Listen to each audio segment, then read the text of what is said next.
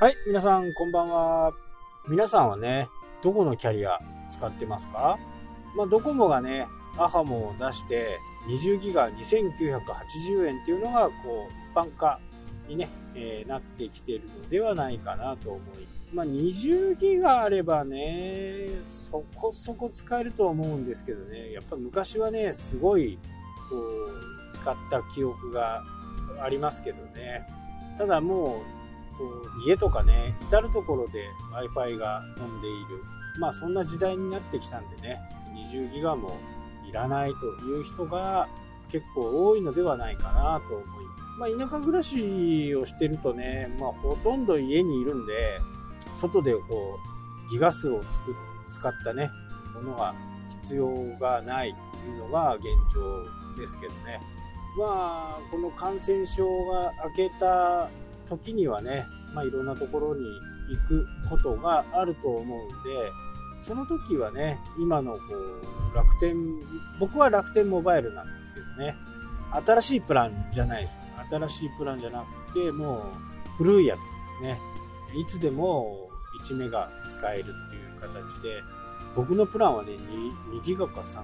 2ギガぐらいだったかな。でも、そのギガ数を使わないでもね、ずっと1メガ使えてるんですよ。なので、毎月毎月2メガ、2, 2ギガがね、残っていく感じなんですよね。で、この間、ちょっと取引先の社長といろいろ話した時にね、まあ前からずっと言ってるにもかかわらずね、未だに変えてない。でも、話をするときに必ずこの話題が出るんですけど、やっぱり怖いんですよね。めんどくさいのと、本当に違うものにして大丈夫なのかっていうね、そういう怖さがあるのかなというふうに判断をしてるんですけど、やっぱりこう使い慣れたものから変えるっていうふうなことって、やっぱりなかなか大変ですよね。よっぽど思い切らないとなかなかできない。自分でね、ワードプレスをやってる人なんかもそうだと思うんですけど、昔はテキストエディターみたいなね、今のね、グーデンベルグになる前まではね、みんなこう、古いバージョンのものを入れて、プラグインとかでね、古いバージョンでテキストで入れてる人も多かったのかなというふうに思いますけど、もうね、新しくなったらもう古いものにならないんですよ。特にネットの世界とかね、古いのがいいからって言って、古いものになっていくことはね、まあ、ほぼほぼないですよね。もう、そうなってしまったら、それに早く、いち早く慣れた方が勝ちなんですよね。途中から、またね、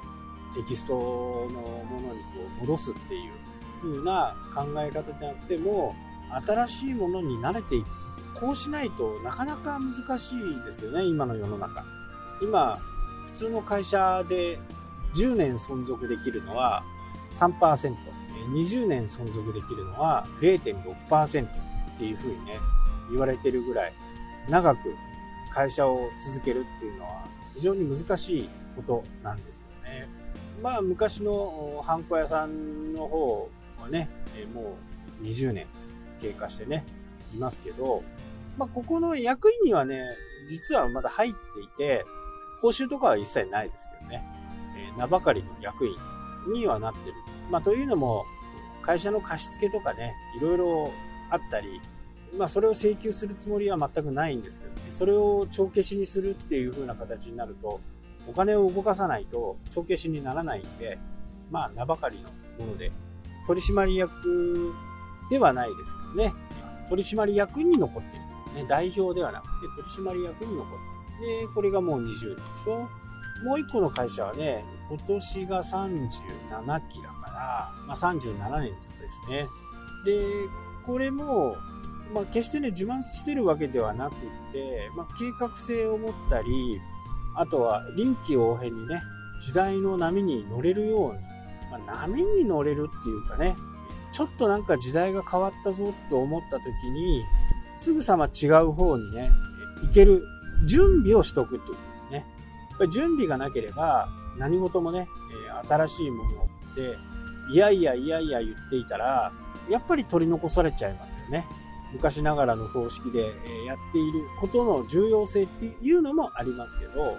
僕たちみたい、僕みたいなね、サービス業のお客さんが、こう、変わっていく。で、それに合わせて、こちらも変わっていかなきゃならない。まあ、ウェブの世界も、まあ、まさにこれで、新しいものに飛びつくっていうのは大切なんですけど、ただそこで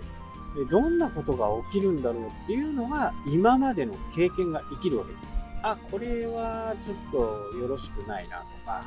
わかるんですよね。クラブハウスなんかは非常にわかりやすいものですよね。ネットのいいところってアーカイブなんですよ。自分の好きな時間、自分の余った時間にそれを見れるっていうのが、このウェブのいいところですよね。ただ、そこのいいところを帳消しにしているのがやっぱりクラブハウスなんですね。その時間にそこにいなければならない。その時間は拘束される。それも、これ勉強とかね、何かセミナーとか、そういったものでやれる場合だったら問題ないと思うんですよね。普通にセミナー行くときに、ね、拘束されるわけですよ、その時間はね。ただ、普通の、なんだろう、世間話みたいなね、話をしているところを聞いても、まあ、得るものがあるのかどうなのかっていうところからこう不安ですよね。セミナーとかね、今日はセミナーやりますっていう風な形になると、まあ、ウェブでもそうなんですけどね、心構えがあるじゃないですか。受ける人。受ける人もそうだし、スピーカーもそうだし、あ今日はみんな勉強しに来てるから一生懸命ちゃんとコンテンツを作ろういう風な形でね、やるわけなんですけど、これがないという風な形になるとね、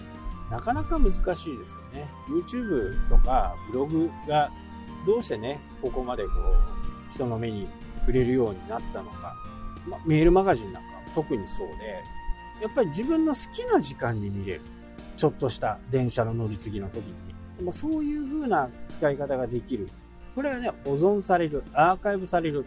ここが一番重要なところだと僕は思ってるんですね。リアルタイムっていうのも必要かもしれないけど、リアルタイムで見ている人っていうのは、まあ、結局暇人なわけですよね。普通にご商売やられて、もしくは店舗に立っている人が、ネットをずっと見ているわけがないんですね。見れるはずがない。もし見れるような店舗とかお仕事をやってるんだったら、もっと外に出ててね、チラシを巻くとか、何か、アナログですけどね、そこはね。何か方策を考えた方がよっぽどいいはずですね。だからそんなに暇じゃない人が、リアルタイムでね、その番組を聞けるかどうか、部分はちょっと私はやっぱり疑問が残るんですよね。ネットのいいところはアーカイブ。僕はもう、もう、間違いなくこれだと思ってて、アーカイブが残るからこそ、SEO っていうのが効くわけですよね。その人が見たいもの、見たいコンテンツ、知りたいこと、謎のこと、そういったものを検索して、そこから仕入れることができるというところが、やっぱり Web のね、一番いいところだとは思う。まあ、メールマガジンもね、あの自分の好きな時間にね、えー、見れるんでいいのかな。なので、私は LINE とかね、本当の友達っていうかね、もうなんか釣り友達と LINE で繋がることはあるんですけど、ほとんどビジネスでね、LINE で繋がってるってことはない。まあそれは時間を奪われるからですね。たとえ1分30秒だとしてもね、それが鳴るたびに気にしなきゃならない。何っていうね。まあそういうのが基本あまり好きじゃない。こっちのペースでやっていきたいっていうのがね、僕の一番こう思っていることですね。はい、というわけでね、今日は、まあ、最終的には何の話になるかわからないですけどね、アーカイブのことが言いたかったお話でした。はい、今日もね、えー、長い間お聴きいただきありがとうございます。それではまた。したっけ